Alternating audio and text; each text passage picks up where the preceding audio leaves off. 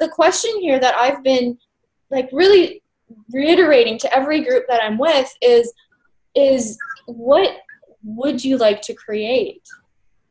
Like, would it be a project?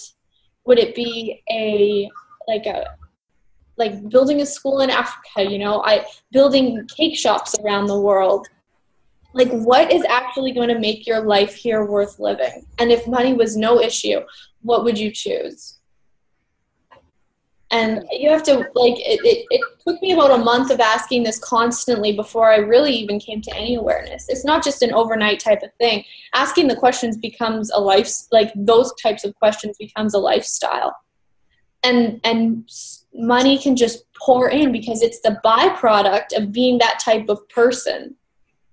Yeah. It's not somebody who goes after money, you know, if you're doing it for the money, but by being that type of person who's looking at, you know, who could I really make smile today? And how much fun could I have doing that?